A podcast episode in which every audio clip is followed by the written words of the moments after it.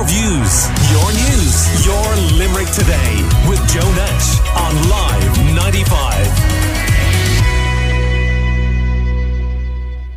Now, this week is International Men's Health Week, and medical professionals are keen to highlight the fact that many health problems uh, for men uh, of all ages are preventable, and both boys and men need to engage in healthier lifestyle choices and look for help when they need it. So, why is all the research saying that men are more reluctant to go to a doctor than women? Well, we're joined by Dr. Diane Bennis, who's a Limerick GP with webdoctor.ie. And good morning to you, Diane.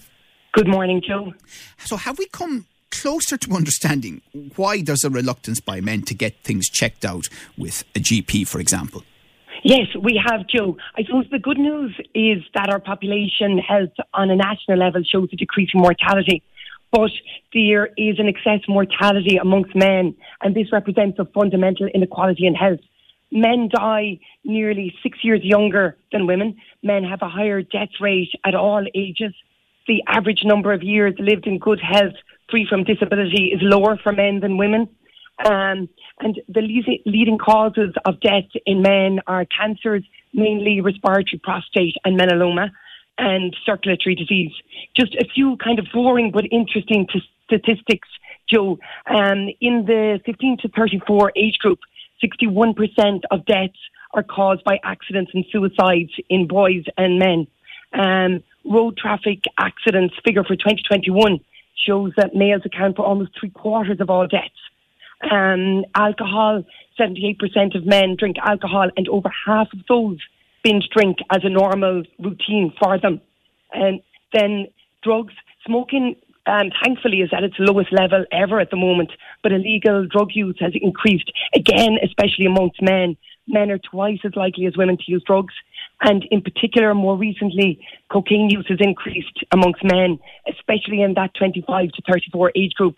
So you can really see there, um, right. looking at those statistics, right. that men have the highest level of health damaging and risk behaviour. Okay, well, well, I have to say, no, Diane, as a man, I'm not feeling too yeah. good after all that. I know, I know, it's all, but there, there is there is some good coming oh, as well. great! Tell um, me. Now, the um, suicides, which is a big issue, eight out of ten suicides are male suicides, and the highest rate is the 45 to 54 age group. But uh, paradoxically, women access mental health services three times more than men. And a recent survey showed that less than 20% of men over the age of 18 were experiencing mental health difficulties will seek help. Right. But I have to say, the reluctance to seek help, yes. you know, that general view yes. that say we're talking to Dr. Yeah. Diane Bennis, who's a Limerick GP. Uh, I mean, I, I, know people say, oh, it's the uh, male thing and, you know, oh, I'm, yeah. I'm manly and I won't. But I actually yeah. think it's much more about fear. I, I think yes. we as men are more afraid in general yep. than women. And also, I suppose, for other reasons, maybe we've had less reason for extended periods to interact with yep. GPs as the norm. Absolutely, Joe. You're right. And they've uh, actually shown um, five main factors why men don't seek help or don't visit their GP as frequently as women. And the first one, denial, thinking that symptoms are no big deal and that they'll probably resolve. The second one is the men tend to take too long to do something, this kind of wait and see attitude, and they often then miss the opportunity for early diagnosis and a better outcome. Um, third one um, is probably what you're touching on, is they're worried about asking for help um, and feeling that it may be perceived as being weak. Um, and the concepts of masculinity, they often start in childhood and they can act as barriers. Men and boys often pick up messages that they need to sort things out themselves. Um, the fourth one then is difficulty talking about health issues. Often men feel nervous or embarrassed or uncomfortable talking about health issues. And the fifth one sometimes is they simply do not know where to go to yeah. ask for help. But I mean, in, in 2022, I mean, is it really good enough for men to be waiting for female partners in many instances to push them towards medical intervention? Yeah, and that's a good point. I suppose the next thing is really how can we help? How can we improve on this? Um, of course, men and boys need to play a central role in taking control of their own health and well-being. However, it's not just um, an issue for each individual man because we all need to change. I think, Joe, service providers, policymakers, friends and family, because there can be barriers there outside of men's control, making it difficult for them. Right, such and as. I, yeah, I think that we need to make services more accessible, more gender friendly, and available for men. I find even working in Web Doctor um, that sometimes men may approach us easier because they see it's maybe more accessible or less embarrassing to approach us than their GP. I think we need to encourage men to engage with their GP for general checkups and if they get symptoms to act on that and to go to their doctor or to. Um, and when you say when you say embarrassing, I mean is that like you know routine checks of a man's testicles, for example? Yeah, no, and I don't even think it may be something that you would consider embarrassing. But sometimes even just to go and to start with a GP, it may not be an embarrassing symptom at all, Joe. Um, but I think just to go in, they, I think sometimes men don't see services as accessible and, and, then I um, suppose the other thing is, how can you expect boys uh, to take it up as routine if their dads aren't doing yeah. it? Yeah, absolutely. So I think we need to heighten awareness across both men and, and boys, and that attitudes need to change. And heighten awareness, I think, Joe, of preventable health problems that they understand. Um, and, and Diane, I mean, that point you made, I think, was it on average that men die six years before women. Yeah. Yes. I, mean, is that a gap that could relatively easily be closed? I mean, there's no yes. specific reason, is there, for that? No, um, and I think that's where the good news is. I think years ago we were unaware really of that difference between men's health and women's health. But a lot of research recently has gone into um, men's health and has showed the challenges for men. But I think now we actually need to change.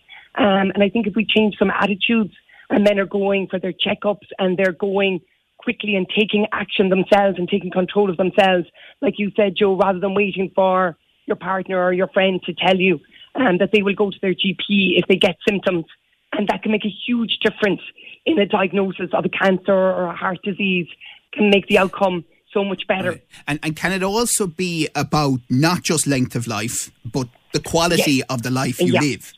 Absolutely. And I mentioned that at the start. The average number of years lived in good health free from disability is actually lower for men than women. So it's not just the uh, years lived, it's also the years lived healthily. Yeah. Um, but I think it's not just men that need to change. I think we all, it's a societal change. And, and um, tell I me now, I mean, Dr. Diane Bennis, uh, you know, as a female GP yourself, do you think men are desperate idiots?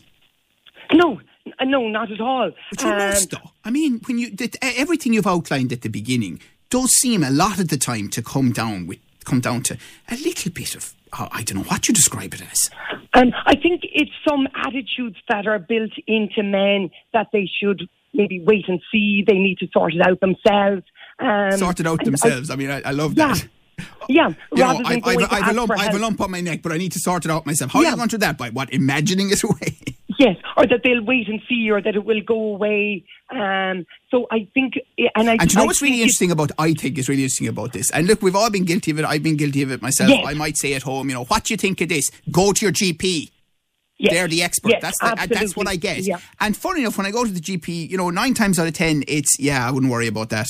Um, we'll keep yeah. an eye to come back to me in six months, and and you, you get a great relief from that. While if you spend six months worrying about it, yeah, absolutely. And then maybe that time that you're going to your GP, Joe, with one thing, even if that's not serious, you may get your bloods done or your blood pressure checked, and it's just touching base um, with with your GP, and that could pick up on something else. And I think it's a good habit to get into for men and especially young boys. But I think we all need to change. I think it's not just the men and boys. I think society overall um, needs to help with that change um, and that mentality of change. Very good. Well, listen, thank you very much because I think you've delivered some really important messages uh, right at the start of International Men's Health Week this morning. We appreciate your time and your expertise.